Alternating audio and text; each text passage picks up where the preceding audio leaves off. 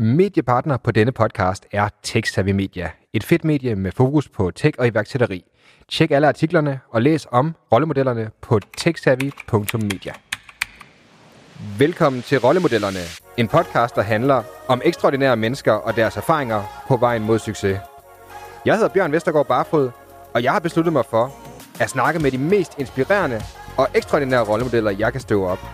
I denne sæson snakker jeg blandt andet med folk som Martin Thorborg, Lars Seier og Morten Mønster, så du kan lære, hvordan de i et festfyrværkeri af galskab skaber succes på succes, hvordan de kravler op af de dybeste sorte huller, og selvfølgelig, hvordan de er kommet til der, hvor de er i dag. Så du og jeg sammen kan skabe et samfund, hvor vi tager ved lære og skaber noget nyt. Inden vi dykker ind i dagens historie, må jeg dog indrømme, at denne podcast slet ikke er lavet til dig. Undskyld, og du må endelig ikke tage fejl. Jeg sætter utrolig stor pris på, at du lytter med. Men formålet med den her podcast har fra allerførste episode været at skabe en samling af de mest inspirerende rollemodeller, som min søn Valdemar på to og et halvt år kan lytte til, når han bliver stor. Hvilken vej han vælger senere i livet, det ved jeg ikke. Men det her, det er min måde at skabe noget til ham på. For når alt kommer til alt, så handler det om at skabe sin egen vej og sin egen fremtid, og ikke kun lytte. Men lad os alligevel starte med lytteriet. Dagens gæst i rollemodellerne er... Rasmus Bakker. Ja, det er Bjørn her. Rigtig, rigtig hjertelig velkommen til den podcast, som hedder Rollemodellerne, hvor jeg i hver eneste afsnit interviewer nogle af landets mest inspirerende og motiverende rollemodeller, for at finde ud af, hvad de gør i deres liv, og hvad de gør i deres forretning for at skabe succes. Jeg har glædet mig helt vildt meget til dagens episode, fordi det er en, jeg faktisk har kendt igennem mange år, og er, han er super motiverende, han er super inspirerende, og han deler altid nogle super praktisk orienterede guldkorn. Han hedder Rasmus Bakker, og han er en af Danmarks bedste mentaltrænere. Jeg har glædet mig rigtig meget til afsnittet, og inden vi springer i gang, jamen, så har jeg jo som altid lige tre hurtige facts om Rasmus.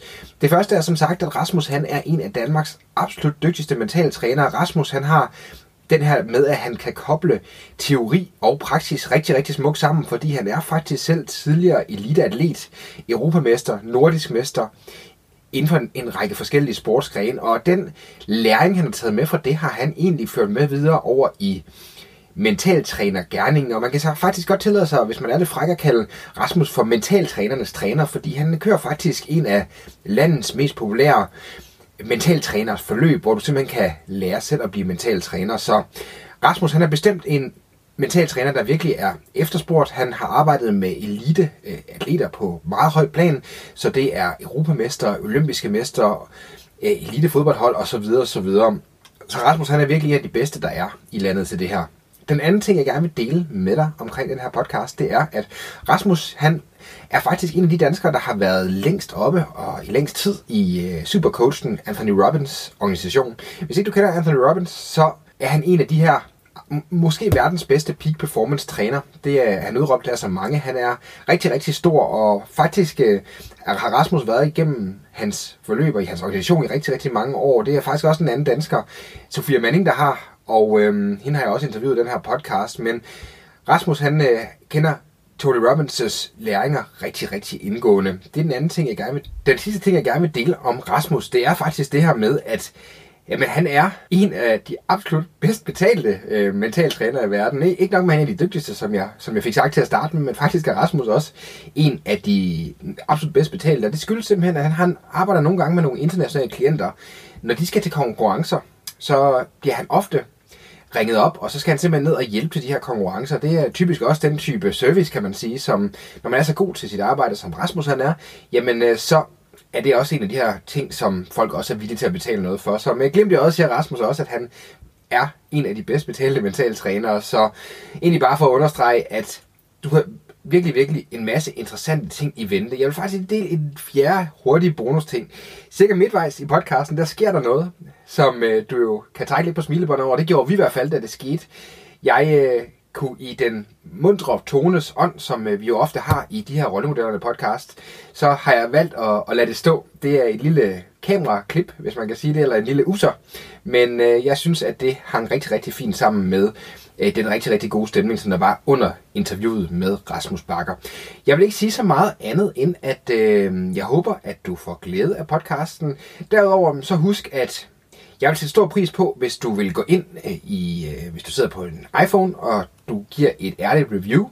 Det kan du gøre inde på bit.ly forward slash rollemodellerne. Generelt set, hvis du vil dele det, kommentere det på de sociale medier eller andet, eller give det til en ven, som måske kunne have behov for noget high performance i sit liv, så vil jeg selvfølgelig være meget taknemmelig for det.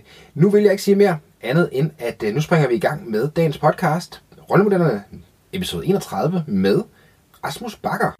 Hej Rasmus, og rigtig, rigtig, rigtig hjertelig velkommen. Det er jo en podcast, hvor vi sætter fokus på personlig udvikling og på iværksætteri. Og her deler vi jo øh, de her strategier, som hjælper lytterne med at skabe succes i deres øh, liv og skabe ekstraordinært liv generelt. Jeg tænker, det er du vel den rigtige mand at snakke om, er det ikke det? Hej, Hej Bjørn. Uh, tusind tak, fordi jeg er blevet inviteret til at være med i dit talkshow. Uh, jeg er meget beæret, og også med en smule æresfrygt. Jeg ligesom uh, sætter mig i stolen her foran dig, fordi jeg ved, du har uh, et, uh, et, hvad vil jeg sige, et kartotek af super stærke, seje, inspirerende mennesker bag dig. Uh, så... Uh, så øh, jeg, jeg undrer mig lidt over, hvad, hvad jeg sidder her for, øh, men jeg vil gøre mit bedste, det lover jeg. Fantastisk, Rasmus. Jeg har glædet mig sindssygt meget. Og øh, skal vi ikke bare blive enige om, at målsætningen på podcasten, det er, når lytterne de er færdige, så ved de alt om peak performance. Aftale. det, det har vi en god team til. Så. Præcis. Jeg håber, du kan hjælpe mig lidt. Stærk, Rasmus. Skal vi ikke bare springe i gang med det første spørgsmål? Jeg er klar. Øhm, hvad er det egentlig, du beskæftiger dig sådan mest med for tiden? Har du noget, som du bruger rigtig meget tid på lige i øjeblikket? Sådan? Altså, grundlæggende så arbejder jeg med ambitiøse mennesker og organisationer. Altså meget ord mennesker, som vil noget, eller organisationer, altså lige fra, fra, fra virksomhed til klubber, øh, sport, øh, andre øh, foreninger, som, som, som rent faktisk har ambitioner. Og ambitionen så er at, at være den bedste, den største, den rigeste, den klogeste, den smarteste, eller om det er at udvikle sig eller blive bedre end, end i går osv., det, det er ikke så vigtigt. Det, det vigtigste er, at de har en ambition. Og om andre ord, så det jeg arbejder med, det er i virkeligheden øh, personlig udvikling, som i min øh, forståelse handler om træning i det menneske, man gerne vil være mere af. Eller træning i den organisation, man gerne vil være mere af. Mm. Så det er sådan super kort forklaret. Det er en super kort forklaring på, hvad, hvad det sådan, har du nogle øh, specielle ting og emner lige nu, som fylder mere for dig end andre, eller Altså jeg har jo øh, her for et lille års tid siden, der gennemførte jeg min øh, MBA, som jo øh, på et eller andet niveau handler om, øh, udover altså forretningsmæssig forståelse og, øh, og, og være øh, indendørs verdensmester i det, agtigt, jamen, så handler det jo rigtig meget om, om ledelse, helt unægteligt, øh, og, øh, og i takt med personlig udvikling, så arbejder jeg jo rigtig meget med, med personlig lederskab. Øh, og det har jeg virkelig fået et boost efter, at jeg, jeg har taget den her MBA, hvor jeg synes, at, øh, at der er den traditionelle måde at tænke ledelse på, og så synes jeg, der er den rigtige måde at tænke ledelse på, og, og den, øh, den, den, hvad vil jeg sige, den synes jeg manglede lidt på, på, øh, på den jeg må sige, traditionelle skoletilgang, den traditionelle øh, lederuddannelsestilgang. Øh, det var ikke, altså den, den, den var der på, på det her MBA-studie, jeg var der på øh, og deltog i, men, men hvad hedder det, jeg, øh, jeg synes, jeg oplever hos rigtig mange af mine erhvervskunder, at, øh, at man måske hvad kan man sige, tager sig til takke med, med det, jeg kalder laveste niveau for ledelse, nemlig titelbaseret ledelse. Der står på visitkortet, jeg bestemmer, derfor skal du følge mig, fordi jeg siger det. Hvorimod det, der er meget mere interessant, det er måske komme op på næste niveau for ledelse, hvor man følger, fordi man har lyst. Mm. Øh, og det vil sige, det handler om at kunne påvirke og influere. Og det vil sige, hvis man skal, altså i en sådan grad, så man rent faktisk måske netop er motiverende, at man er inspirerende, at man føles tryg og sikker og, og, og være i nærheden af. Øh, og, øh, og det vil sige, hvis man skal influere nogle mennesker, så er man nok nødt til at influere sig selv først. Øh, og så er vi over i den personlige udvikling, ikke? og derfor så ligger der, kan man sige, ret meget øh, familiært øh, i, i den branche her, øh, synes jeg. Ikke? Mm. Hvordan ser du sådan, kan man sige, øh, det næste lag af ledelse, som du siger, øh, hvad siger du, de gør anderledes øh, end, end de her titelbaserede ledelse, som, vi, øh, som, som du nævner lidt, som måske den lidt anden første lag, kan man vel næsten sige. Ja, man kan sige sådan, at, øh, at alle ledere i alle organisationer, øh, hvis vi tager det som øh, eksempel, jamen de har jo 100% af deres medarbejdere på, på, på niveau 1, titelbaseret ledelse. fordi sådan, sådan at, at virksomheden er struktureret og bygget op, og det vil sige, til syvende og sidst er det jo typisk ledelsen, som har the final word, og kan sige, sådan gør vi, uanset om du kan lide det eller ej. Og så har du selvfølgelig den mulighed, der hedder, så siger jeg takker og farvel, hvis det er, du ikke kan lide det. Øh, men det gør de fleste medarbejdere ikke. De bliver jo, og så brokker sig og har det dårligt i stedet for. Øh, så, øh, og derfor er det lidt skidt. Men alle, alle medarbejdere er altid på 100% øh, på, på, på laveste niveau. Men så er der en, en, en, en, nogle andre ledere, altså kan man sige, led, vis, altså bedre ledere, de har en, en vis procentdel med sig op på næste niveau igen, hvor det er lidt mere relationsbaseret ledelse, hvor øh, jamen, medarbejderne rent faktisk følger, fordi de har lyst. Øh, og det er jo typisk netop fordi, at, at noget af det, der kendetegner dem, det er, at, at de er hvad kan man sige, mere end bare øh, gemmer sig bag deres titel. Øh, og, og, og, altså de, de udviser en, en, en tryghed, øh, når man kommunikerer med dem, at, at det, er, det er sikkert, at det er godt, at man, man kan have tillid til dem, de er tillægsvedæggende. Øh, altså de er inspirerende, de er motiverende, de er... Øh, de, de formår måske netop at, at tale eller male den, den her øh, i deres kommunikation, den her vision, som, som, som inspirerer folk altså til at tage action. Altså det, det, det her øh, virksomhedens why, øh, som, som du sikkert også har hørt om for Simon Sinek og en masse andre. Ikke? Øh, altså hvorfor skal vi gøre det? Ikke? Compelling reasons. Øh, og, og når, hvad kan man sige, når, når, når, når den leder for, formår at sælge ideen om, hvorfor vi skal gøre, som vi skal, og hvor vi skal hen, jamen, så er der som regel, hvad kan man sige, de rigtige folk, som man så har med på, på level 2, hvis man kan kalde det det. Ja. Det er, ikke, øh, altså det er langt fra alle. Altså det er ikke du ved, 100% man har på level 2, men du ved, har man måske 60 eller 70% med det op. Så det er rigtig, rigtig godt. Selvom der stadigvæk er måske 30-40% tilbage på level 1. Mm. Interessant, Rasmus. Jeg øh, kunne godt tænke mig at høre, Rasmus, for jeg ved jo, at øh, du er jo en af dem, der har været mest øh, eller længst i Tony Robbins-systemet, og generelt set, at, at dig, og, dig og Tony Robbins han har gået hånd i hånd, måske ikke fysisk, men om ja. øh, igennem mange år. Kan du fortælle noget om dit forhold til ham? Jeg er selv stor fan af ham, og øh, måske også sådan, måske bare en to-tre pointer på, hvad du har sådan taget med fra ham, som har skabt størst succes i dit liv. Oh, og det kan godt være svært. Ikke? Ja, det kan virkelig, for det, det, det, det, det er et stort spørgsmål, for der, der er simpelthen så meget. Øh, men men øh, øh, for det første, jeg ved ikke, om jeg måske er dem, der har, har været længst med, med ham i uh, danskere, for eksempel. Men, men jeg har i hvert fald uh, jeg har arbejdet for ham i 12-13 år. Mm. Uh, og, uh, og på den måde, hvad kan man sige, uh, er ret godt inde i, i hans tankegang, hans værktøjer og så videre. Men det er ikke, fordi jeg har gået hånd i hånd med ham, og det er ikke, fordi jeg er best pals med ham og så videre, fordi der er jo lidt en distance til guruen og så videre. Ja. Uh, men, men det har været super spændende og interessant at, og netop få lov til at, at dykke så dybt og så intens ned i dels hans værktøjer og dels hans mange, mange, mange klienter. Mm. Øhm, øh, så, så, så, så, så hvis jeg skulle sige én ting, som, øh, som måske er er det største, der er sket. Altså, der, der, der, altså, der er jo virvar af, af værktøjer og ting, og jeg synes, det er fantastisk. Det mest fantastiske ved ham, det er, at han er, er så omfattende, øh, hvor at, øh, at mange andre øh, store inspirationskilder, de er måske mere øh, altså single-minded, eller de, det er inden for en bestemt religion, det er en bestemt retning, de ligesom er, er eksperter i. Ja. Hvor at det, der er min oplevelse med Tony, det er, at han stadig den, der er bredest, der kommer dybest øh, rundt, øh, hvis man gider med ham.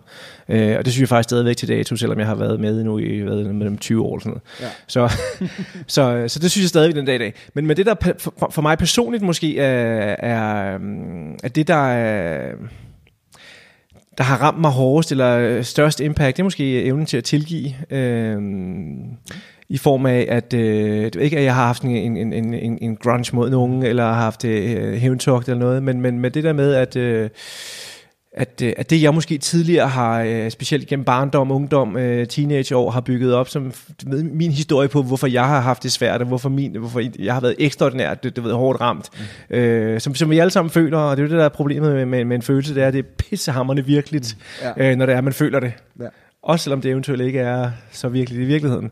Øh, men, men der har jeg måske gået i visse situationer, specielt i forhold til noget, noget opvækst, i, øh, du ved, bebrejdet øh, nogle forældre noget om, hvorfor du ved, at, at jeg øh, var som over for alt, og ikke kunne nogen ting og sager, bla bla bla, og du ved, begrænsninger og sådan nogle ting og sager, hvor at, at, at, at øh, at i takt med, at jeg egentlig har været med så længe med Robbins, så, så, der, så, og der kan man sige, okay, så er du en af the slow kids in, in class, Rasmus.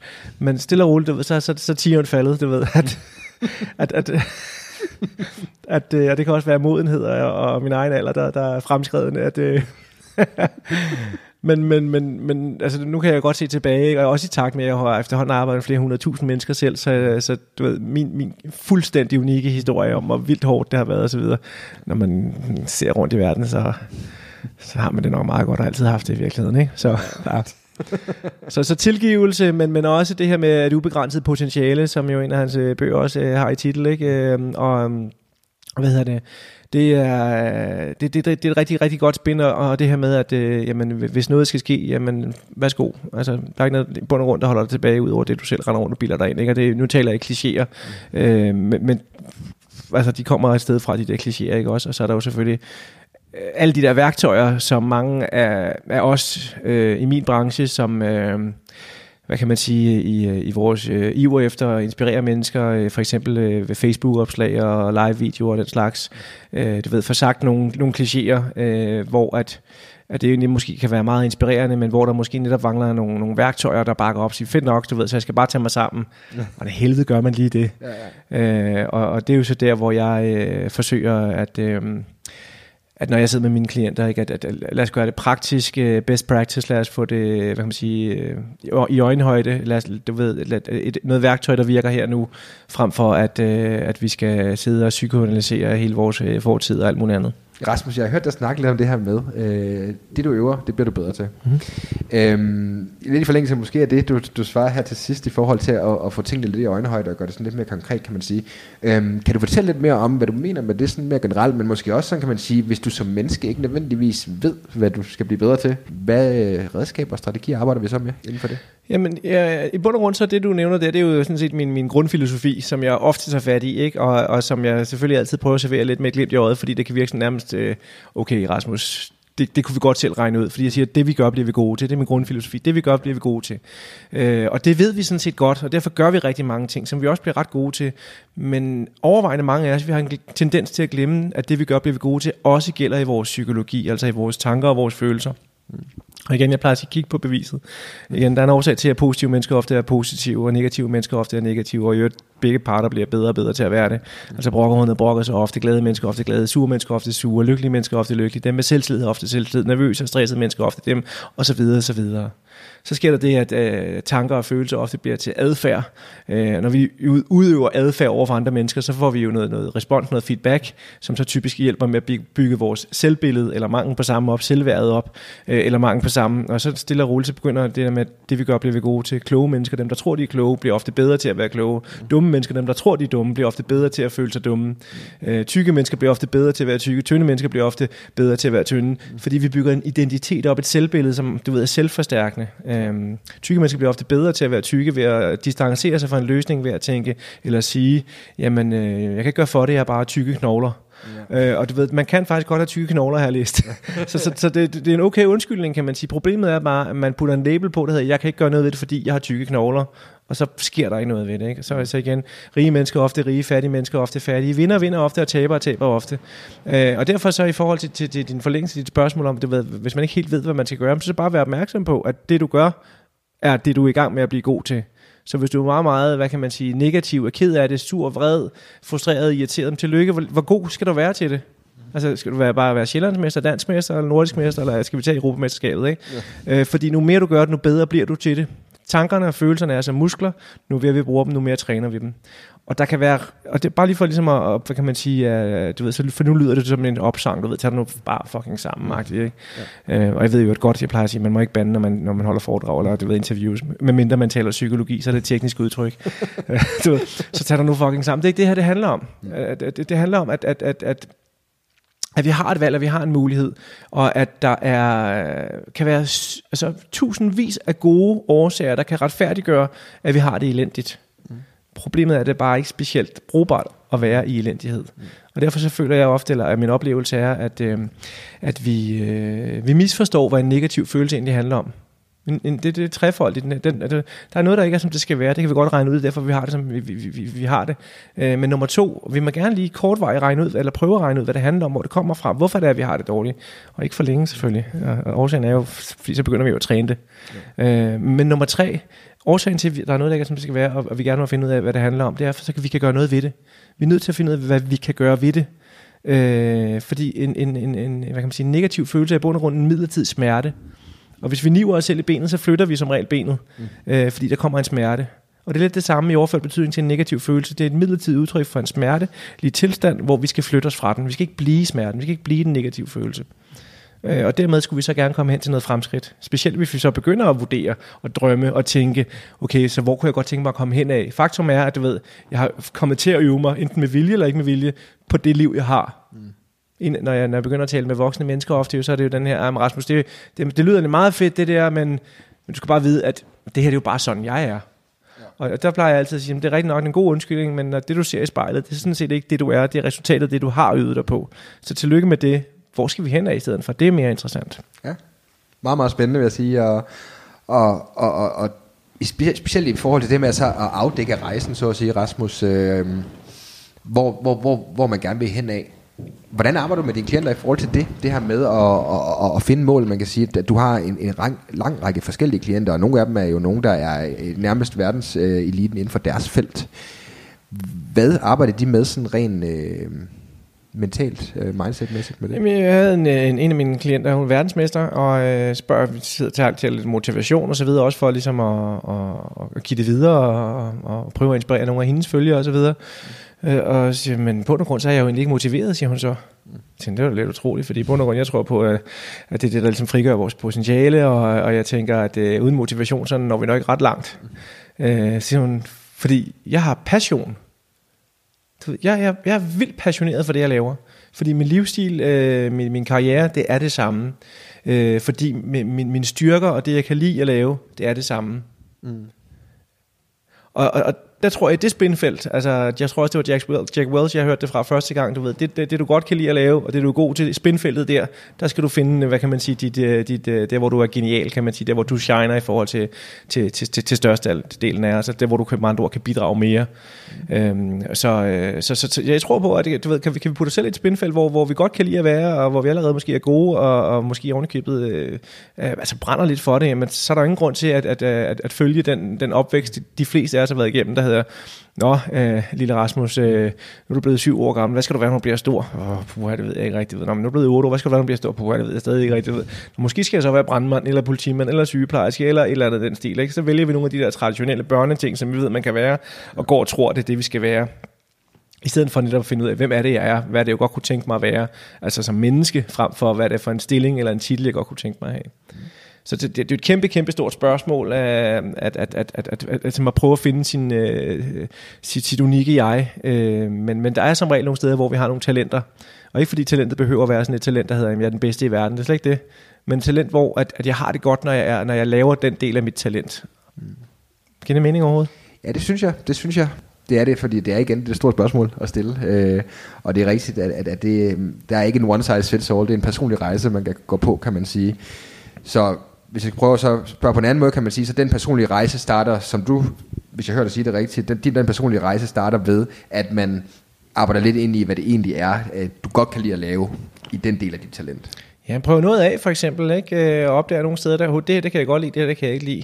Øh, hurtigt, og i øvrigt, øh, tanker og følelser bliver til handling, som bliver til feedback. Og her får jeg ovenikøbet bekræftet, det jeg godt kan lide at lave, er der andre, der faktisk synes, jeg gør det godt. Mm. Øh, som typisk er sådan et, et, et godt sted at måske at bygge sin selvtillid op, og dermed også sit selvværd. Mm. Øh, jeg plejer jo at for nogle gange, nogle, hvor, man sige, hvor man er sådan lidt i tvivl, så plejer jeg at sige, lad os prøve at lave den ultimative drømmeliste. Mm. Altså hvor vi bund og grund måske sætter stemningen rigtigt, hvor vi måske hører noget god musik, øh, hopper lidt på en hoppepude, hvor jeg sige, for kommer lidt i gear. Ja. Øh, eventuelt måske netop tænder et par strinlys og, og så videre. Stemningen på plads, og så bare går i gang med at drømme. Og så tænker vi, hvis alt kunne lade sig gøre, altså uden øh, nogen former for begrænsning overhovedet, Øh, du ved, og nogle af de største begrænsninger, de fleste har, men jeg har ikke tid, jeg har ikke råd, jeg, du ved, jeg har ikke energien til det, vel? Ja. Du ved, så, men så hvis du havde råd, hvis du havde tiden, hvis du havde energien osv., hvad kunne du så tænke dig at gøre, opleve, føle, høre, smage, gøre, lære, øh, give osv. osv. fra nu af og resten af dit liv, hvis alt kunne lade sig gøre? Ja. Øhm, og så sker der jo typisk det, at når man virkelig går i gang med at skrive det, du ved, så, øh, så kommer der nogle rigtig, rigtig spændende ting frem. Og nogle af dem er mere realistiske end andre, øh, men du ved, der kommer god energi i den proces. Og det er den der flamme, der skal tændes, det er den der, det der brændstof, den der passion, der skal, der, der, der skal ignites, kan man sige, for ligesom at vi, at vi måske øh, bliver så motiveret, at vi tager action på det. Det er ikke sikkert, at vi gør. Der er rigtig mange, der nøjes med bare at dagstrømme, men, men det er ligesom første step, det er nok at, at dagstrømme lidt på det. øhm, og så kan man jo bagefter begynde at kigge på, på, okay, hvis det nu skal lade sig gøre, hvordan kommer jeg så derhen? Hvem har eventuelt gjort det før mig? Langt de fleste af de drømmelister, jeg har set igennem de der flere tusind mennesker, jeg har lavet med, jamen øh, det er meget, meget sjældent, at jeg ser noget på deres drømmelister, hvor der ikke er minimum en person i verden, der har gjort det før dem. Mm. Det vil sige, der er allerede et bevis for, at det kan lade sig gøre. Så vi finde ud af, kan vi, kan vi modellere den person, der allerede har gjort det, eller alle de mennesker, der allerede har gjort det? Hvad kan vi gøre for, at, at vi kan bringe dig i nærheden af at komme, komme til den drøm? Og så bliver det typisk mere interessant og sjovt, fordi så begynder vi for det første at opdage, hvad vi drømmer for, hvad vi er passionerede for, og der er et håb for det også, fordi der er bevis for det derude. Ikke? Enormt spændende. Tak. Øhm, Rasmus, øh, jeg har et, øh, i for lidt forlængelse af de spørgsmål, øh, har jeg øh, et koncept, jeg arbejder med her, der hedder stafetten. Ja. Det er faktisk, at nogle af mine tidligere deltagere har haft mulighed for at stille kommende deltagere spørgsmål. Og Ja. jeg tænkte, at vi skal snakke lidt om øh, high performance i dag, så må jeg jo finde en high performer. ja, ja. Så jeg har haft en god snak øh, med øh, Mads Farholt, Ja. der har haft lyst til at stille dig et spørgsmål. Og, øh, Har Mads det? Det har han. Ja, fedt. Så det her spørgsmål det er fra Mads, der, øh, der spørger, hvad hedder det, øhm, hvor, hvor vigtigt er det med high performance, øh, at man kender sig selv, og hvordan kommer man til at kende sig selv bedre? Oh, har vi tid til at svare på det spørgsmål? men, men tak skal du have for spørgsmålet, Mads. Øh, jeg har masser af spørgsmål, jeg har godt tænke mig at spørge dig om. Øh, det plejer vi som regel at gøre over en, øh, en frokost. Så. Men, men hvad hedder det... Øhm, hvor, hvor, hvor vigtigt det er for high performance? I bund og grund, så øh, det kommer an på, hvor high performance vi skal være. Fordi der findes masser af talenter, og, og, og som øh, du måske ved, så arbejder jeg med et godt mix imellem både de bedste og de bedste i sportens verden og erhvervslivet. Og der findes for eksempel, øh, at nogle gange så er det nemmere at se at talenterne i sportens verden, fordi de måler sig selv weekend efter weekend for eksempel. Ikke? Der findes masser af talenter, som i den grad kan high performe, ovenikøbet meget, meget højere end alle deres konkurrenter. Men i forhold til så bagefter at spørge dem, hvad er det, du gør for at være bedst på kommando, for at være bedre end de andre? Så der er ekstremt mange af de her talenter, som er kommet så langt, som har vildt svært ved at forklare, hvad det er, de gør. De ved det ikke, men de har en fornemmelse. Andre de gør det bare. Og ud fra det, Mads spørger om, så kender de ikke sig selv særlig godt. Mm. Altså det er jo ikke det, vi kan forstå ved selvindsigt. Øh, der, hvor jeg sådan typisk, øh, du ved, øh, begynder, ah, det giver mening. Han eller hun har sat sig ind i det. De, de ved noget, de forstår, hvad der sker. Det er jo ofte, når de er gode til at forklare det og sætte, sætte ord på det, og eventuelt inspirere andre. Mm. Og det er også derfor, der er nogle gange, at de der talenter der, som, som når de så er færdige med deres sportskarriere, for eksempel er noget vildt langt, øh, og noget, det, det ved, guld det ene eller andet, øh, så bagefter så prøver de at være trænere, og det er de ikke specielt gode til. Så er der også nogle af de andre, som øh, ikke nåede at blive noget særligt i deres sportsaktive karriere, men gik ud og var trænere, og blev trænere, og blev de bedste trænere nogensinde. Ikke? Og vores egen Ulrik Vildbæk er jo en af dem, ikke? som ikke umiddelbart var måske det største lys som en, en, en, en håndboldspiller, har jeg forstået. Nu, jeg ved ikke, om han hører efter. Det, det, undskyld, jeg kender dig ikke, Ulrik, men du ved, omvendt så har, du i hvert fald resultatmæssigt vist, at du er den, den, den bedste træner i verden ikke? inden for håndbold. Ja. Øh, så så, så, så Bonner, han, han, kan- du ved, han, han kunne forstå spillet, han, han kunne give det videre, han kunne øh, inspirere, inspirere spillerne og tage dem med sig. Ikke? Øhm, så, så hvor vigtigt det er, jamen det kommer nok an på, øh, du ved, i, i forhold til det potentiale, der eventuelt var til stede i den her high performer. Fordi jeg tror på, at nu bedre du kender dig selv, nu længere kan du nå. Fordi så kan du også gøre det med vilje. Det er jo der, hvor jeg mange gange bliver kaldt ind til sportsfolk, for eksempel. Det er jo, at de bund og grund ikke helt aner, hvad der sker. Og lige pludselig de kommer ned i det hul, så de forstår ikke rigtigt, hvorfor de er kommet i det hul. Og det er jo nogle gange altså manglen på den der selvindsigt, eller de der psykologiske værktøjer, der, der findes til netop at komme fri af hullet og komme ovenpå igen, og komme længere end det, man var før.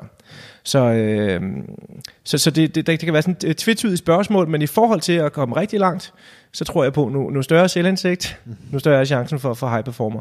Mm var det svar nok? Jeg, jeg skulle, øh, Det var, det var svar på første del af spørgsmålet. Ja. Den anden del af spørgsmålet lyder, øh, hvordan kommer man så til at kende sig selv bedre? ja, der, der skal man være modig nogle gange også. øhm, og man skal være nysgerrig for pokker. Øh, og, og man skal ture prøve nogle ting af. Øhm, jeg, jeg, jeg bruger meget altså, øh, træningsdagbog, øh, ikke kun for, for sportsfolk, også for erhvervsfolk. Mm. Øh, jeg plejer at sige til, til, fordi du ved, jeg arbejder med ambitiøse mennesker og organisationer, så spørger jeg, fint nok, er du ambitiøs? Ja, ja, det er i hvert fald. Så jeg må se din træningsdagbog. Mm. Hvad, hvad mener du? "Jamen, Har du ikke en træningsdagbog? Nej, nej, hvad, altså jeg er jo direktør i den her virksomhed, hvad skal jeg, eller, jamen jeg er jo, altså det behøver jeg ikke, det gør jeg ikke, men prøv, så, så kan du ikke være altså, ambitiøs nok, mm. fordi det der sker, når vi træner, laver en træningsdagbog, det er jo, at vi i virkeligheden bogfører det, vi har haft gang i. Øhm, ord, vi forholder os til det, vi reflekterer. Og ja, hvis du ikke kan refle- altså uden refleksion, ingen selvindsigt. Mm.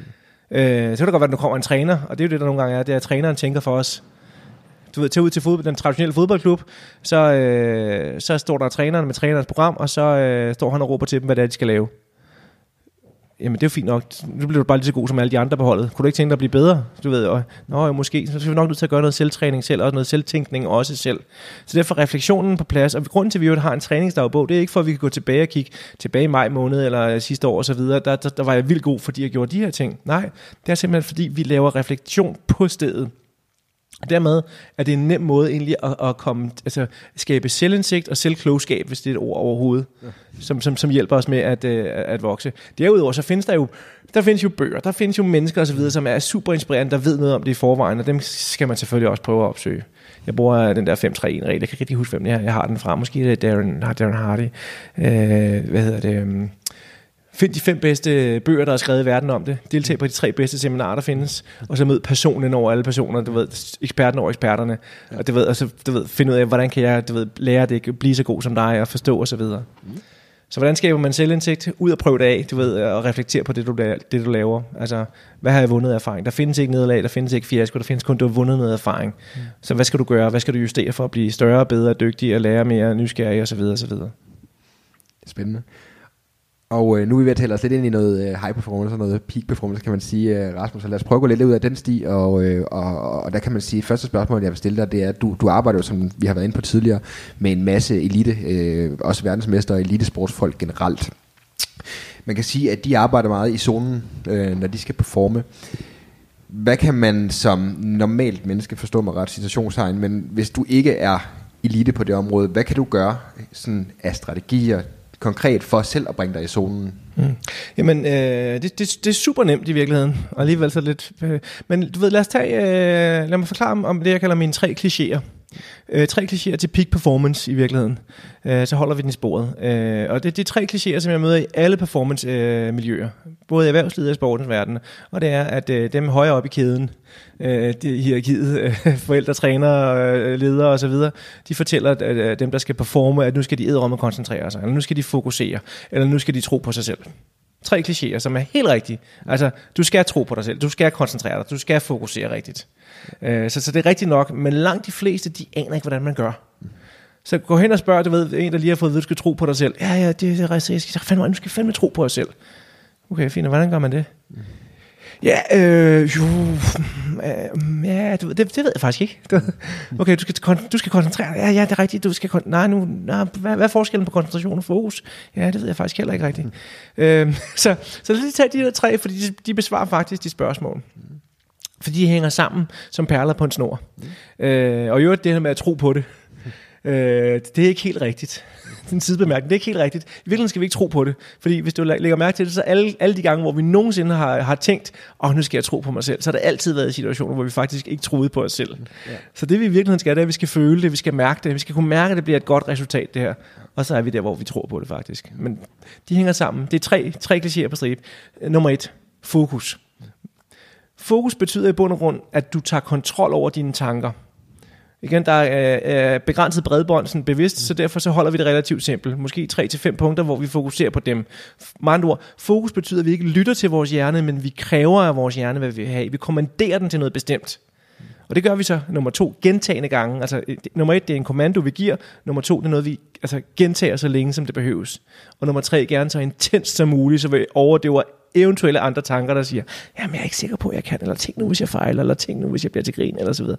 Så, så det er en kommando, vi giver hjernen, vi kræver af os selv, gentagende gange, så intens som muligt. Nu mere intens vi kræver vores fokus, som, som, som er åben, fokus er åben land for alle, der gider at tage fokus, så har vi fokus. Vi har fokus, så længe vi tager fokus. Men nu mere vi gentager det, nu mere intenst vi gør det, nu hurtigere rører vi til den anden kliché ud af de tre. Og den anden kliché, det er koncentration. Fordi modsat det de fleste har svært ved, at de bruger de to begreber som det samme, fokus koncentration, koncentration som det samme, så er koncentration, det er faktisk en følelse, det er en tilstand, man er i, som kommer af at fokusere rigtigt. Så det er den rigtige koncentration, man kommer ind i. Og andre ord, vi kender for koncentration på dansk, det er jo for eksempel osteklokken, eller boblen, eller øh, oste, hvad hedder det, osteklokken er, så hedder det, hvad hedder det, tunnelsyn. Mm. Men på engelsk har vi det som for eksempel at være i zonen, eller være i flow. Mm. Så i bund og grund, hvad er det at være i zonen? Det er at være i flow, det er at være i koncentration. Og det vilde ved koncentration, hvis du forestiller dig, du ved, nu mere du tager et fokus på, jeg skal gøre det her igen og igen, igen og igen, jeg skal sige det til mig selv, for at være god, for at være god, for at være god, for at være god, for at være god. Jeg havde øh, en, øh, en der hjalp med at blive europamester i ridebanespringning mm. øh, for senior. Øh, en gut, der senere hen øh, lå, lå 10 måneder i træk øh, på verdensranglisten som nummer 1. Øh, han fokuserede på stay cool, der han skulle, der, under det her rit, hvor han skulle vinde EM. Mm. Og så sagde han bare sådan hele vejen, stay cool, stay cool, stay cool, stay cool, stay cool, stay cool, stay cool, stay cool, stay cool. Og hvorfor gentager jeg det? Jeg forstår ikke plads til, hvis man tiger stille, som, som nu. Så kommer der en anden tanke op. hvad er det, der kører ud foran? Du ved, jeg, jeg kan høre en lyd, du ved. Ej, er det pinlig stillhed? Du, så kommer der tanker op. Så længe man, du ved, selv kommer med, med tanken, så sagde den der ikke. Og det fede ved det her, det er, at nu mere du gør det, nu hurtigere kommer du i den der boble, hvor man føler sig cool, stay cool for eksempel.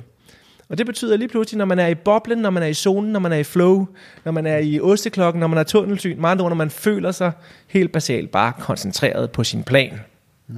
Så sker der det, og hvis man har gjort rigt, rigtig fokus, det er jo, at man kun fokuserer på det, man gerne vil gøre, det man kan gøre, aldrig det, man ikke vil gøre. Kun det, man kan gøre, vil gøre, når man performer. Før man performer, efter man performer, man kan godt reflektere for og imod, hvad man ikke kan gøre, så længe man altid står af med, hvad man skal gøre. Øh, så når man fokuserer rigtigt, så leder det til rigtig koncentration, som er den der zonen. Og det fede ved det her, det er, når vi er fuldt koncentreret på vores plan, så kan vi ikke længere se det, der eventuelt kunne gå galt. Altså vores tvivl, vores usikkerhed. For den siver stille og roligt bort, når vi er fuldt koncentreret på den plan, som vi gerne vil prøve at udføre. Og så sker der det, at stille og roligt kommer step nummer tre til syne, nemlig nu tror vi på det. Så ved vi, at vi kan. Vi kan mærke det på forhånd, fordi vi føler os fuldt koncentreret på planen, fordi vi fokuserer rigtigt. Og langt de fleste mennesker har faktisk prøvet det her med, at de har taget sted til et eller andet stort, hvor de, øh, hvor de kører hjem, og det er gået godt, og så tænker de sådan her. Og det er specielt talenterne, der kan sige det. Så siger de, øh, det var sgu mærkeligt, Rasmus. Det var som om, jeg vidste, det ville gå godt på forhånd. Mm. Og det er typisk, fordi uden de har lagt mærke til det, så har de tænkt rigtigt, altså fokuseret rigtigt, og de har gjort det så intenst, så de følte sig koncentreret omkring planen. Det kunne med andre ikke gå galt, så de vidste, det ville gå godt. De troede på det. Så, så, så zonen er lang forklaring, men zonen det handler om at være koncentreret på den rigtige plan. Mm. Øh, på udførelsen af den, som kommer igennem det rigtige fokus, som leder til, at man kommer til at tro mere på sig selv, på kommando i virkeligheden. Det er lidt i forlængelse af det, kan man sige, at, at det opfølgende spørgsmål, jeg har på det, er det her med, at i mange sportsgrene, og i mange de situationer, hvor du står i fokus,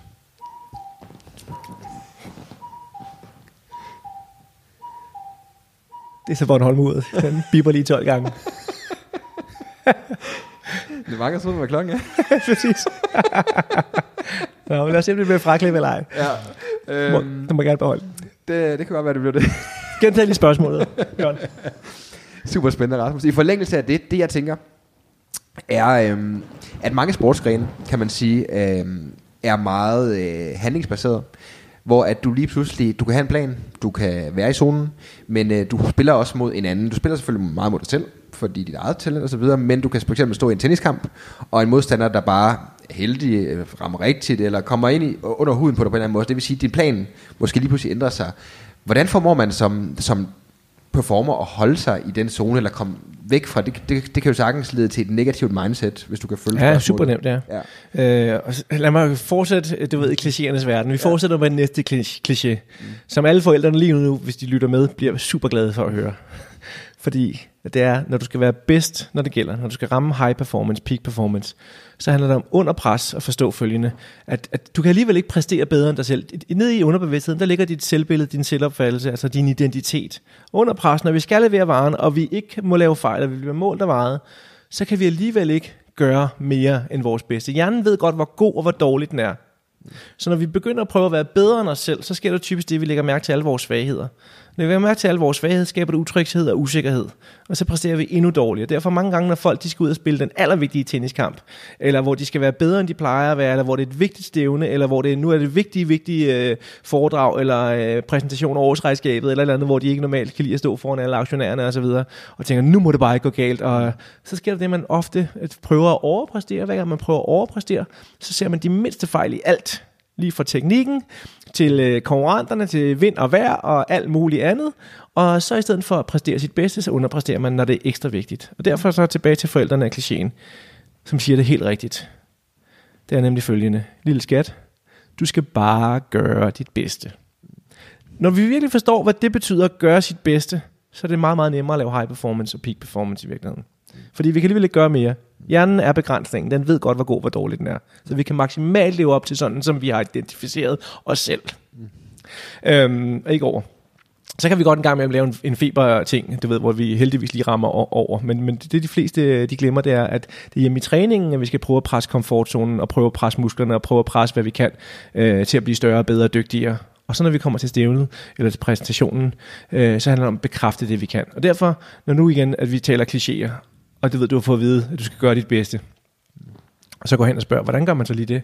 Så siger de fleste igen, Tja jo, det ved jeg faktisk ikke. så plejer jeg at sige, prøv at roligt, der er kun to ting, der egentlig er i spil for at gøre sit bedste. Det er nummer et, det handler om at få det frem, du har øvet dig på. Altså bekræfte det, du kan, det du ved. Øhm, og nummer to, byg det på de styrker, du har. Sagt på en anden måde, det du ikke har lært endnu, og de svagheder, du har, de er 0% interessante i præstationen. Fordi det øjeblik, at vi tænker på vores svagheder, så er det lidt ligesom at gå ud på en tynd is. Når vi går på tynd is, så krampagtigt bevæger vi os fremad og håber på, at isen holder. Vi knir, vi, den mindste lyd, isen knirker med osv., så, så stopper vi op, vi trækker ikke vejret. Øh, vi lytter, vi lytter, lytter efter fejl, efter faren for at falde igennem. Når vi kommer ud i, i, på isens tykke styrker, så kan vi lave glidebane, vi kan hygge os, vi kan lege og alt muligt andet. Og med andre ord, vi er frigjorte, vi er bedst, øh, kan man sige, vi er gode til at være bedst, fordi vi har det godt. Øh, så derfor styrker, styrker, styrker. Altid til afsæt i sine styrker, når man gerne vil præstere godt.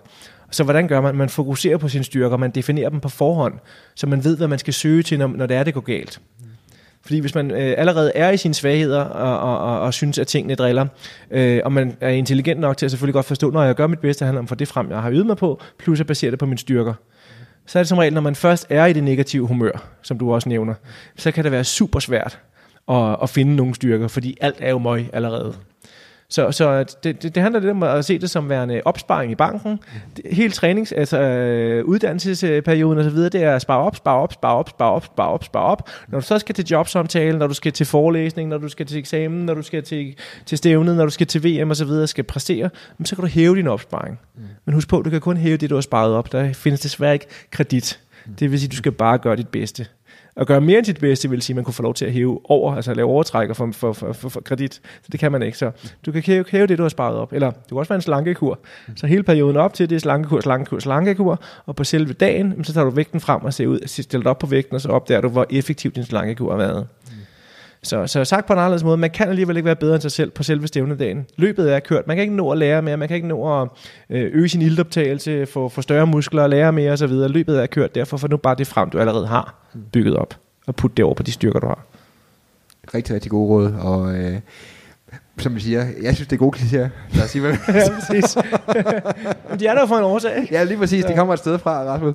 Et spørgsmål i forlængelse af det. Altså, jeg har jo mange, øh, man kan sige, øh, lyttere, der er iværksættere, selvstændige selv osv. En af de ting, som de spørgsmål, eller det spørgsmål, som jeg, jeg gerne vil stille dig, er det her med, at når du arbejder med sportsfolk generelt, øh, kan man sige, at det ofte, at deres moment er måske meget defineret.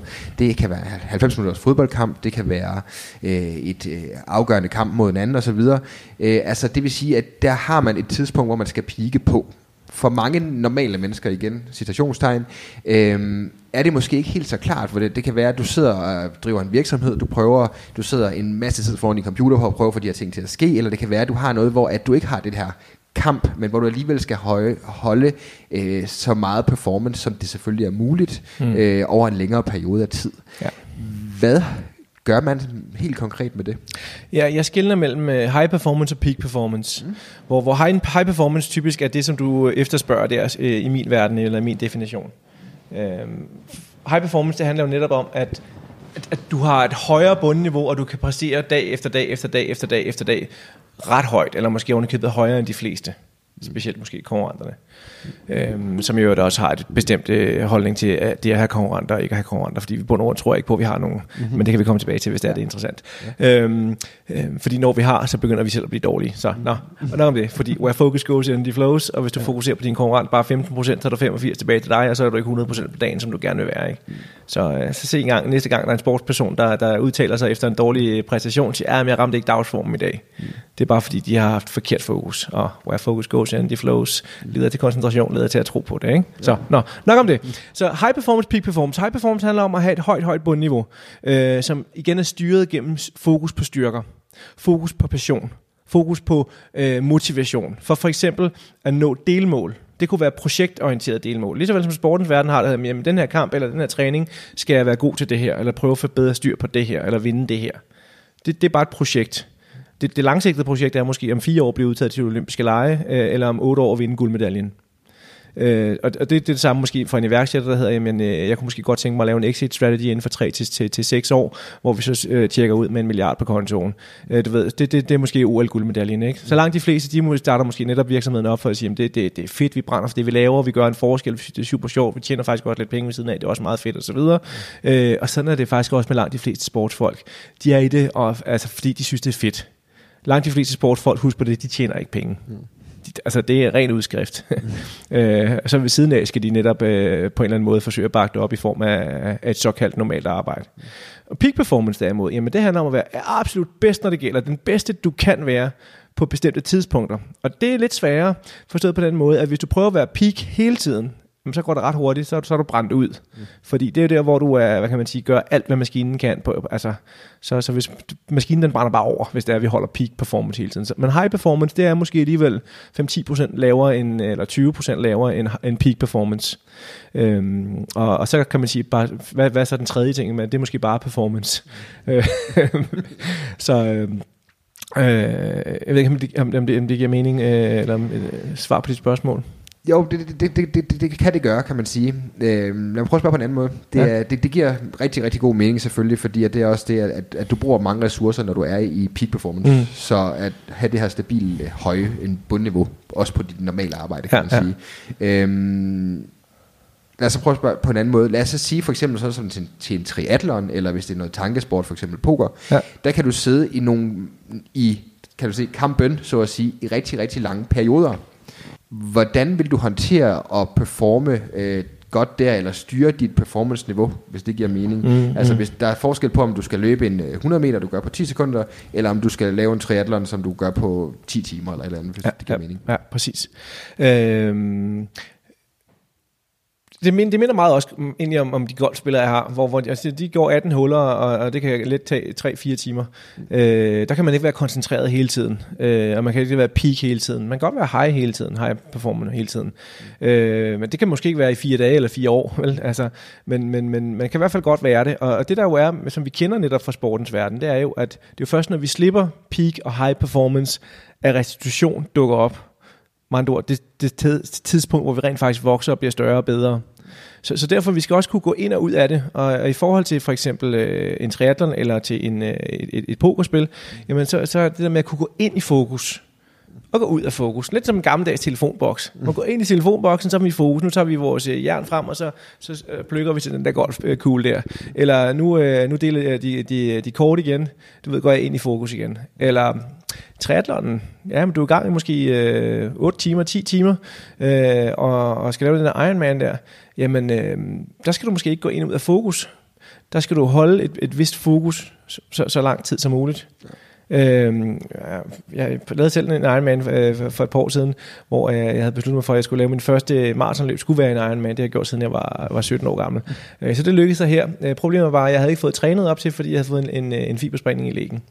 Mm. Øh, så jeg fik trænet øh, et par gange, 14 dage op til, der fik jeg trænet øh, syv gange løb af 5 km hver anden dag, og så fik jeg øh, fat i en rigtig, rigtig fed cykel, som jeg fik lov at låne. Den fik jeg så prøvet en 7 gange, øh, for at lære at holde balancen på den, og så som gammel svømmer, så øh, behøvede jeg ikke at svømme, tænkte jeg. Mm. men besluttede mig et for et bestemt fokuspunkt, det var med at få den bedst mulige tur ud af det. Jeg gik ind for at vinde, men jeg skulle have den bedst mulige oplevelse ud af det her hårde, hårde, hårde, hårde, hårde ting her, ikke? den her Ironman her.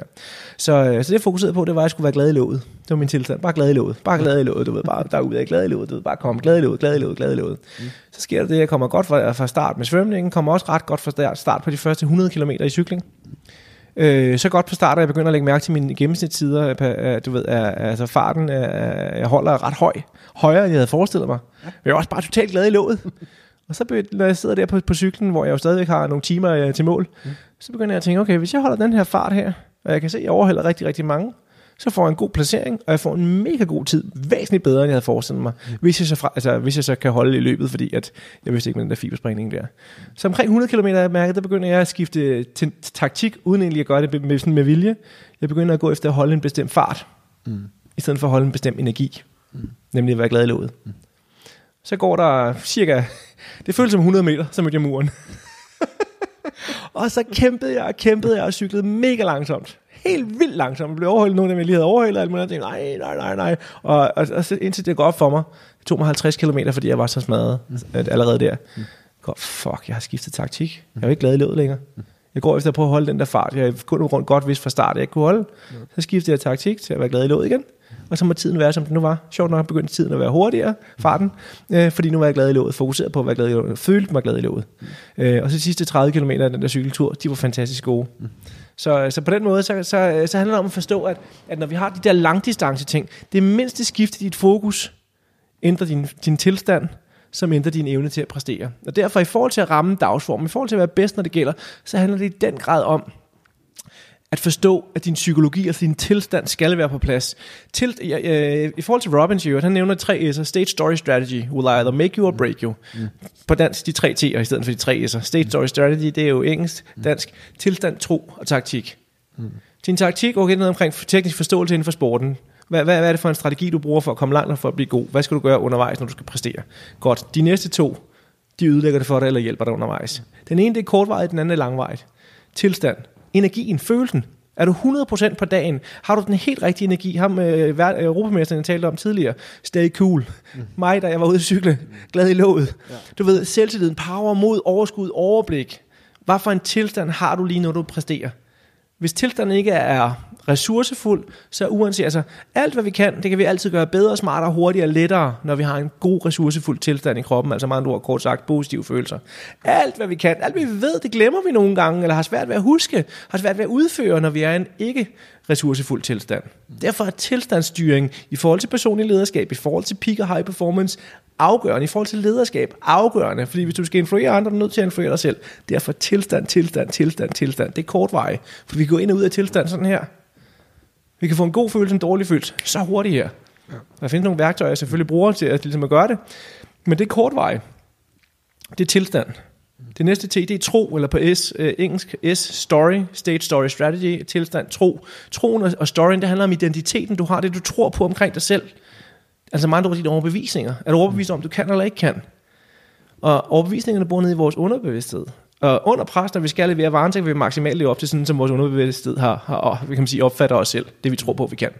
Og det er den langvarige, og derfor så handler det om, i forhold til at vækste langvarige i sin performance-niveau, så skal du opbygge et bedre selvbillede, et kvalitetsbillede, der, der tillader dig at kunne præstere på det niveau, du drømmer om. Fordi mennesker, der præsterer på højere niveauer, entreprenører, der er bedre end det, du er, og vi er, kan man sige, på nuværende tidspunkt, de tror og tænker noget andet om sig selv og deres muligheder, end dem, der præsterer på et lavere niveau. Det gør sig gældende øh, på, på, på, på tværs af, af discipliner, om det er sport, om det er erhverv, om det er entrepreneurship osv. Doesn't matter. Mm. Så derfor kortvarig præcision, det er at løfte sin, sin tilstand. Nu mere man gør det i øvrigt, nu mere bliver det til din overbevisning og din oplevelse af, hvem, hvor god du er selv. Så hvis du øver dig på at have selvtillid, power og mod for eksempel, jamen når du har gjort det i en periode, så er det jo det, der er din nye normale, og så kommer det af sig selv. Giver det mening? Det gør det. Så på den måde kan vi sige, det er også en måde at, at, at forklare øh, peak og, og high performance. Peak performance, det er tilstand. Altså, den skal bare være i orden, hvis du skal op og pike ud fra, hvad du kan det hjælper selvfølgelig at have et, et godt selvbillede, øh, altså en tro omkring, at du kan, fordi så kommer du endnu hurtigere op. Men at blive derop, det kræver i den grad altså en identitet, der hedder, at jeg er en high performer, og jeg kan levere gentagende gange igen og igen, fordi jeg måske brænder for det, jeg er motiveret, jeg er passioneret omkring det, jeg er nysgerrig, jeg, du ved, jeg kunne ikke forestille mig noget andet. Enormt spændende. man, kan, man, man kan næsten mærke energien komme ud gennem mikrofonerne. Hvorfor min rød?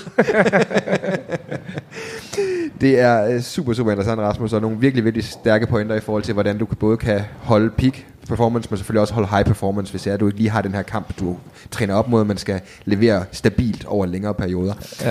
Vi er ved at komme til, hvad kan man sige, i forhold til snakken omkring peak performance, er vi ved at være lidt på vej øh, væk fra, men mm-hmm. øh, jeg ved jo, du har en, øh, en, en super skurk i dit arsenal, øh, der hedder Hverdagsmonstret. kan du ikke fortælle mig om ham? Fordi nu tænker jeg, nu sidder, har, jeg, øh, har vi nogle lyttere her, som øh, sidder og er klar til at gå ud og give den max gas, og øh, bare gå ud og high performe og så kommer hverdagsmonster ind. Hvad er det nu, han gør? Og vigtigst af alt, hvad gør vi nu for, vores lyttere de ikke bliver ramt af ham? ja, præcis. Når jeg er ude og holde foredrag, så plejer jeg altid at sige, du ved, bare roligt, selvom jeg er i gang med at hjernevaske, så står der en og venter på jer på den anden side af døren. Det er hverdagsmonstret. altså meget, du er, nogen siger, hvad laver hun der, eller han der? Nej, bare roligt, du ved ikke. Det, det, er, det dig selv, det er din hjerne i sin mest dogne fasong. Ikke? Altså meget ord, det er dine vaner, ritualer, altså din, din komfortzone. Ja. ja, altså du ved, vi, hvor, hvor, det er jo ikke fordi, vi mangler strategier. Det er jo ikke fordi, at, at, at vi ikke kan finde inspiration, eller du er blandt andet øh, katalysator for, ligesom at, at der ligger inspiration derude, ikke? Med, med alle dem, du øh, interviewer osv., og, øh, og alt det, du gør. Øh, så så der, der findes jo masser af inspiration, der findes masser af strategi og taktik derude. Øh, det der jo typisk mangler, det er, at vi tager altså, gedin action på at gøre noget ved den inspiration og de strategier og, hvad kan man sige, og metoder og værktøjer, der findes derude. Det er virkelig det, der mangler. Mm. Øh, gedin action. Mm. Og, og det er jo der, hvor hjernen, øh, igen, de to ting, vi kæmper mod os selv, bevidsthed mod underbevidsthed. Øh, underbevidstheden, den, den, der, der bor altså komfortzonen, og der bor vanerne og ritualerne, og når alt, alt, hvad der allerede ligger dernede, jamen det er jo accepteret som fakta. Også de, går, de dårlige vaner, fordi vi jo stadigvæk kan leve, så det kan ikke være helt galt. Så, så ved, det kører bare stadigvæk. Og hjernen, den bruger ikke ret meget energi på sin underbevidsthed i forhold til den energi, den skal bruge i sin bevidsthed. Og derfor så er det meget, meget, meget, meget, meget, meget, meget, meget nemmere at fortsætte, som vi altid har gjort. Øh, og det vil sige, i forhold til at frigøre sig fra hverdagsmonstret, netop for, altså for at sikre, at vi udvikler os og bliver til mere end det, vi allerede er, øh, og gør noget og, og skaber noget, så handler det i den grad om, nummer et, et bevidst commitment, altså en, en bevidst beslutning om, at jeg, altså, jeg dedikerer mig selv til min proces, til mit mål, til min indsats øh, for, for at nå nogen vejen. I stedet for at, øh, at sige, oh, fedt nok, man, super inspiration, dejlig podcast, Bjørn, fedt. Øh, ej, hvor har du god energi, du ved, så, kommer, så vender vi os om tænker på noget andet, kommer der en ny tanke, og, og igen, øh, forskerne fortæller os jo, at langt de fleste af vores øh, gennemsnit 60.000 tanker i døgnet, du ved, det er jo ubevidste tanker, det vil sige, bum, så kommer autopiloten bare at styre, altså hverdagsmonstret. Så det er det der med at, at, at, at bevidstgøre sine, sine beslutninger og sine målsætninger, og gerne sætte det i proces, pop-ups forskellige tidspunkter i din kalender, bum, bum, bum, det, når jeg skal gøre sådan. Skriv noget med læbestiften på, på spejlet, hvis du er pige, hvad ved jeg. Måske også, hvis du er dreng, skal du låne din, din kæreste. Jeg ved det ikke. Du ved, sådan så du, den popper op, og du ser det forskellige steder. Øh, planlæg øh, træning, planlæg udvikling, planlægning og læse en bøger, nogle bøger, planlæg at møde nogle personer, planlæg at, at gøre noget, altså aktivt. Igen, øh, når, når du har, har, har sat dig et mål, og du ved besluttet dig for, det der, det skal jeg prøve, det der skal jeg være god til, så start nu. Lad være med at vente til på mandag eller om en time. Det skal være nu. Tag minimum én action, der bringer dig tættere på din målsætning. Altså, det er det. Find gerne en, du ved, en, en peer coach, som jeg kalder det. Altså, en din peer group, din vennekreds, din relationsgruppe, som, som kan hjælpe dig med at holde dig op på det her. Hey, prøv at høre, jeg kunne godt tænke mig over de næste 12 uger virkelig øve mig på det her. Gider du ikke at, at, at, holde mig i nakken? Kan vi ringe sammen hver fredag kl. 15.30? Bare 5 minutter. Bare lige tjek ind. Så jeg fra uge til uge committer jeg mig til, at jeg skal have gjort sådan og sådan og sådan. Ja. Jeg, har behov, jeg har behov for, at du svinger pisken over mig. Du ved. Så, så, så, så det handler om det der mønsterbrud, for ikke at blive angrebet af hverdagsmonstret, og, og bare være, som, som vi allerede har, har været, kan man sige. De råd er her med givet videre, og øh, så vil jeg springe lidt fra high performance, og lidt væk fra hverdagsmonstret, og så over til Rasmus Bakker. Mm-hmm. Øhm, så dig personligt, Rasmus, øh, jeg skal høre, har du en øh, morgenrutine? Ja. vil, du, vil du gerne vide den? vil, vil du gerne fortælle den? ja. Altså, øh, jeg har en, som jeg, som jeg øh, ofte holder. Øh, men, men man har en plan til man, til man laver en ny, ikke også fordi der sker mange spændende ting, i, øh, som jeg rigtig gerne vil være med i, ikke kan gå glip af heller. Men, men det er, at øh, fra 6 til 7, der skal jeg lære noget nyt. Øh, der skal jeg læse en bog, jeg skal lytte til noget online, øh, for eksempel en af dine podcast. Øh, jeg skal se noget inspiration på, på nettet eller på YouTube. Øh, Øh, jeg, jeg tog min uddannelse fra 6 til 7 øh, på, på, på, hvad hedder det, på den her MBA. Jeg har brugt to, to år på at lave. Øh, og og, og, og så, så skal jeg, efter jeg har læst, jamen, så skal jeg, inden jeg møder familien, eller efter jeg har øh, fået inspiration, inden jeg møder øh, familien står op, jamen, så skal jeg lave nogle små, øh, nogle små rutiner, hvor jeg sådan, taler pænt til mig selv, hvor jeg øh, for eksempel kunne finde på at stå på en, øh, en, en hvad hedder det, en, en, en, en trampolin. trampolin, ja lige præcis, ikke? også at stå og, og sige noget samtidig. For eksempel hver dag på hver måde bliver jeg gladere og gladere, hver dag på hver måde bliver jeg sundere og sundere, hver dag på hver måde. Altså meget over min fokuspunkt og min værdisæt. Ja. Øhm, for at få gang i kroppen, jeg, jeg elsker at løbe en tur, jeg elsker at tage en tur i fitnesscenteret, det gør jeg så øh, sådan typisk øh, hver, hver tredje dag, eller, hver, hver tre gange om ugen, hvor jeg tager i fitnesscenteret, og så tre gange om ugen, hvor jeg løber øh, om morgenen der. Øh, og så, øh, og så når jeg gør det, så prøver jeg at, du ved, at, at, at, du ved, at repetere mine værdier øh, i form af at, at, at, at på en grund hjernevaske mig selv. Øh, og så oplever jeg, at nu mere jeg siger det, nu mere er det det, jeg, jeg sådan, både bevidst og ubevidst lever op til resten af dagen. Mm. Så udover det, så øh, gerne en grøntsagsjuice eller en smoothie, og så, øh, og så måske øh, på vej ud af døren en kop kaffe med på vejen, som jo er det, det usunde. Det, det lyder som op. en rigtig, rigtig sund start på dagen. Indtil kaffen, ikke? Men, men den, den kan jeg også godt lide, så, så det kan, jeg er ikke totalt frelst. Øh, jeg har været det en gang, hvor jeg har, øh, har, har levet øh, to år 100% øh, vegetarisk og kun drukket vand og, og kun spist grøntsager. Mm. Øh, og det havde jeg behov for, for i forhold til, til udrensning og alt muligt andet, og, og til ligesom at nulstille kroppen. Og så blev det jo bare, selvom nogen synes det var ekstremt, så var det også det for mig til at starte med. Øh, men det blev jo bare det nye normale ret hurtigt. Og det er jo ret fedt, når det er, at, at man går efter et eller andet, og en livsstilsændring for eksempel. Det er, når man har gjort det et stykke tid, så vender man sig til det. Og så tænker det der hverdagsmonster, som vi talte om før, ikke længere over, om det er noget, den gider eller ikke gider. Fordi så er det bare accepteret som normalt. Rasmus, øh, hvilken bog har du oftest anbefalet til andre, eller måske ligefrem givet som gave? Øh, syv gode vaner. Ja. Stephen Covey. Ja. Øhm, fordi jeg synes, at vanen nummer et er helt fantastisk i forhold til øh, offersamfundet, vi, vi efterhånden øh, for, på visse områder får bygget op. Mm. Øh, vanen nummer et, det hedder proaktivitet. Mm. Øh, og det handler om, at øh, hvad kan jeg selv gøre ved det? I bund og grund. Ja. Øh, I stedet for at, øh, og, og, og grund til det er selvfølgelig også, fordi jeg selv har været fanget i den fælde. Øh, og, øh, og det er, jamen, øh, det kan godt være, at der er ting, der ikke er, som det skal være. Men så er det min opgave at få det til at, at virke. Det vil sige, hver eneste gang, at jeg eventuelt fanger mig selv i at have en negativ følelse, og den kommer udefra fra nogen eller noget, så er spørgsmålet ikke, hvad kan de gøre for, at jeg får det godt igen? Spørgsmålet hvad kan jeg gøre, for at jeg får det godt igen? Øh, og igen, i alle situationer har vi i hvert fald en ud af tre muligheder, det kan gøre. Vi kan prøve at acceptere situationen, og hvis vi gør det, så er der ingen grund til at brokse og bitche og måne omkring det længere, fordi så er det jo ikke accepteret. Mm. Men så er det bare ligesom at acceptere, det er et vilkår, sådan er det. Mm. For det bedste ud af det. Eller også så kan vi prøve at forbedre situationen, øh, finde ud af, hvad der er løsningsmuligheder her, eller også så må vi forlade situationen. Mm. Så, så, så, så syv gode vaner er, er i den grad en, en bog, jeg, jeg har, har, har nyt at læse og også at anbefale. Det er også, øh, har den ikke også ligget øh, nærmest i øh, 10-15 år på bestsellerlister ja, eller sådan noget? Jo, det er jo fuldstændig ja, vanvittigt.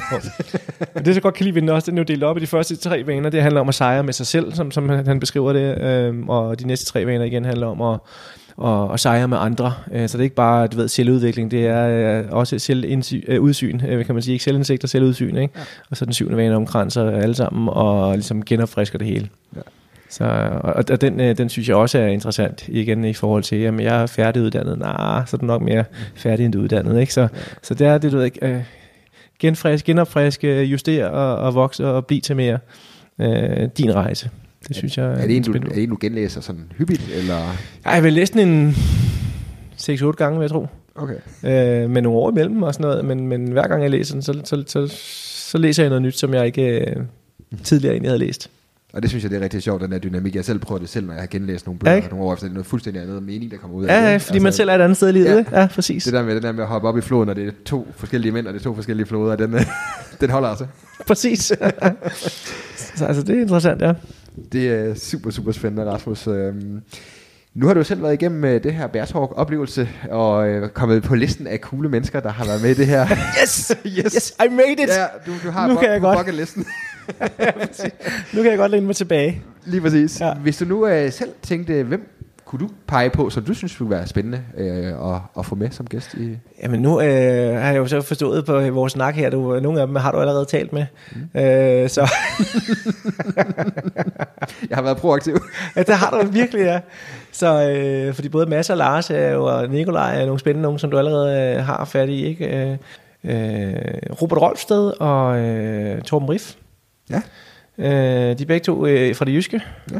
Øh, du har hørt om dem, men... Ja. Øh, jeg har mødt Robert. Men, ja, øh, ja. Øh, har du også interviewet ham? Nej. Han har jo en øh, helt vild historie, øh, ja. i, i, også i forhold til øh, at blive enkemand og øh, tre børn, og, øh, og stadigvæk være et powerhouse af, af personlig udvikling øh, og... Øh, og entreprenør, og, og så øh, det at prøve at, du ved, at være noget, og finde glæden, og finde livet igen, når det er, at, at gulvtæppet på den måde bliver reddet væk under en, ja. øh, og så stadigvæk være i stand til at inspirere andre.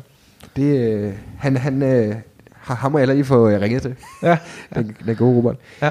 Jeg har kun øh, ganske øh, få spørgsmål tilbage. Det der har været en fuldstændig fantastisk podcast. Det har virkelig, virkelig været fedt. Det plejer at være dem, der været lidt et par head scratchers. Folk kan rigtig godt lide dem. Øh, så øh, er du klar på dem? Hit it. Let's hit it. Ja. Yes. Øhm, hvis du havde mulighed for at sende en sms-besked til alle mennesker i hele verden, Rasmus, hvad skulle så stå i den sms-besked, og hvorfor? der skulle stå, øh, der skulle stå øh, bare rolig, vi klarer den. Mm. Hvorfor det? Jamen, fordi jeg, jeg tror på, at, øh, at, at håb øh, forener os. Håb øh, gør, øh, hvad kan man sige, skaber muligheder. Øh, håb øh, øh, jamen, skaber positivitet. Øh, og... Øh, og, og dermed forhåbentlig en, en, en positiv forandring også. Øh, for, for, for, både for, for folk selv og, og for os alle sammen. Så, så bare rolig, vi klarer den. Der er en sms på vej. Har du alle numre i verden? Øh, jeg havde en gæst, der sagde, at øh, hvis, han havde, hvis han havde muligheden for det, så ville han sige, at man skulle købe hans program, fordi at, øh, det er en skidegod salgskanal. det er rigtigt. Så hvis jeg havde det, kan jeg ikke afvise, at det, det kom, at alle ville sende en om, at de skulle høre mig på, på min podcast. Det står der, det står der selvfølgelig i bunden der. Rasmus. Nej, det var altså godt svar. Ja, det må man sige. Sidste spørgsmål i det, der har været fuldstændig fantastisk. Øhm, hvad er det bedste råd, du nogensinde har fået? Livet belønner handling. Hvem, hvem har givet dig det? Det har øh, Dr. Phil.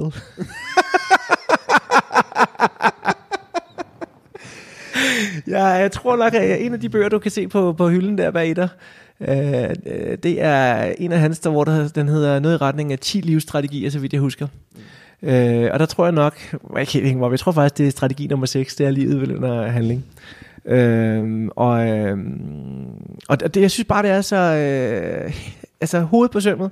Vi, vi har så mange øh, gode idéer, vi har, vi har så meget at byde på som mennesker. Øh, vi er sgu generelt ret kloge, øh, og, og, og jeg tror faktisk på det bedste i, i, i mennesker, og jeg tror på, at, at hvis, vi, hvis vi får muligheden for det, så ønsker vi at gøre det bedste alle sammen, uden undtagelse.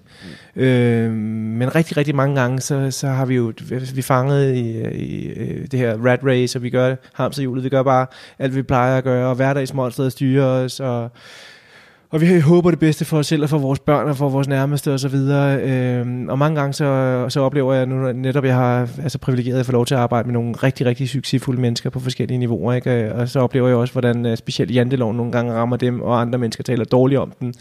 Øhm, hvor det er nemt nok for dem, fordi prøv at se, hvor mange penge de har, eller hvor, du ved, hvor, hvor, hvor stor en virksomhed de har, eller hvor mange guldmedaljer de har, eller bla, bla, bla, sponsorer og så videre. Øh, du ved, hvad med mig? Jeg havde sgu da også, øh, ja, det er rigtigt, men du, der var en ting, der manglede. Det var, at du tog action på det. Ja. Altså, der, du manglede at tage handling. Mm. Øh, og jeg, jeg, så, øh, i mit eget liv også, øh, de steder, hvor jeg har været mest handlingslammet, det er jo der, hvor jeg selvfølgelig har været i tvivl, men hvor det har været vigtigt for mig. Øh, og når jeg så kommer i tanke om, det, det, altså jeg ved ikke, hvor gammel bogen er, den er den 20 år? Jeg ved det ikke. Et eller andet stil. Ja. Øh, og når jeg kommer i tanke om, øh, at livet belønner handling, mm. så, øh, så handler jeg. Og så sker der noget. Ikke? Og det er også det, jeg synes, der kendetegner gode ledere, det er, at de træffer en beslutning, også selvom den eventuelt viser sig senere hen at være forkert. Ja. Så træffer de bare en ny beslutning. Hvorimod dårlige ledere, de lader være at træffe beslutningen, til de er 100% sikre på, at den er rigtig. Og spørgsmålet om nogensinde kan være det. Ikke? Så livet belønner handling. Det er rigtig, rigtig godt råd, og jeg synes, det taler virkelig godt ind i en agenda, der bør være på større skala for os, fordi at det, lige som det er nu, der er det ikke information, vi mangler, det er handling, vi mangler. Ja. Super, super godt råd, Rasmus. Og øh, man kan sige, det har været virkelig, virkelig fedt. Det har været virkelig givet, og øh, jeg kan fornemme, at øh, lytterne er kommet herfra med rigtig, rigtig mange rigtig, rigtig gode indsigter og rigtig mange værktøjer. Tusind tak, fordi du vil dele dem, Rasmus. Hvis det nu er sådan, de synes, det har været fantastisk, vil høre mere om dig, have mere af dig, hvor øh, gør de det så henne? Jamen, connect super gerne med mig på Facebook, eller på LinkedIn, eller Instagram, og, hvad der findes, Snapchat osv. Skriv gerne til mig, infosnablag.rasmusbakker.com, øh, min hjemmeside rasmusbakker.com. Øh, jeg elsker at connecte med, med mennesker. Noget, jeg har lært af en dem, jeg gerne vil, vil, vil, vil spørge om noget, var jeg ved at sige. Det var, det var netop Mads Fagerholt, som jeg synes er helt fantastisk øh, god til at connecte med mennesker, på trods af, at han er øh, så travl og en dygtig mand, som han er. Øh, der er overhovedet ikke nogen distance, som man ser for måske erhvervsledere af hans kaliber, øh, hvis de overhovedet findes, men at du ved, øh, er ældre karakter. Der, der repræsenterer han bare en ny generation, hvor at øh, han inviterer til, til, til, til, til dialog og til, til inspiration, fælles gensidig inspiration. Øh, og og det, det har jeg virkelig taget til mig. Så øh, tag super gerne øh, fat i mig, skriv til mig, ring til mig og så videre, hvis, hvis I har lyst til at connecte. Fantastisk, Rasmus. Endnu en gang, tusind tak, fordi du var med i podcasten. Det har været fedt. Tak i lige måde, Bjørn. Tak fordi jeg var med. Selvfølgelig. Om på, på listen her.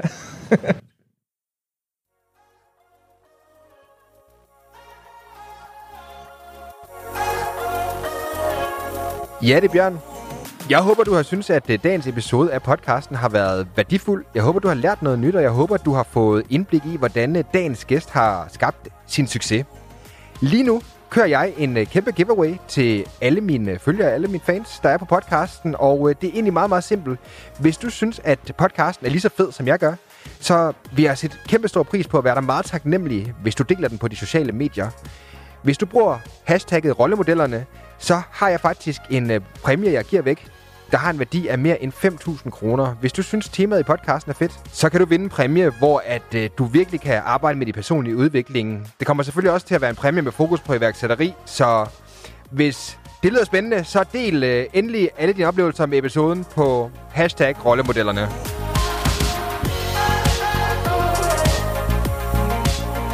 Tak for din tid.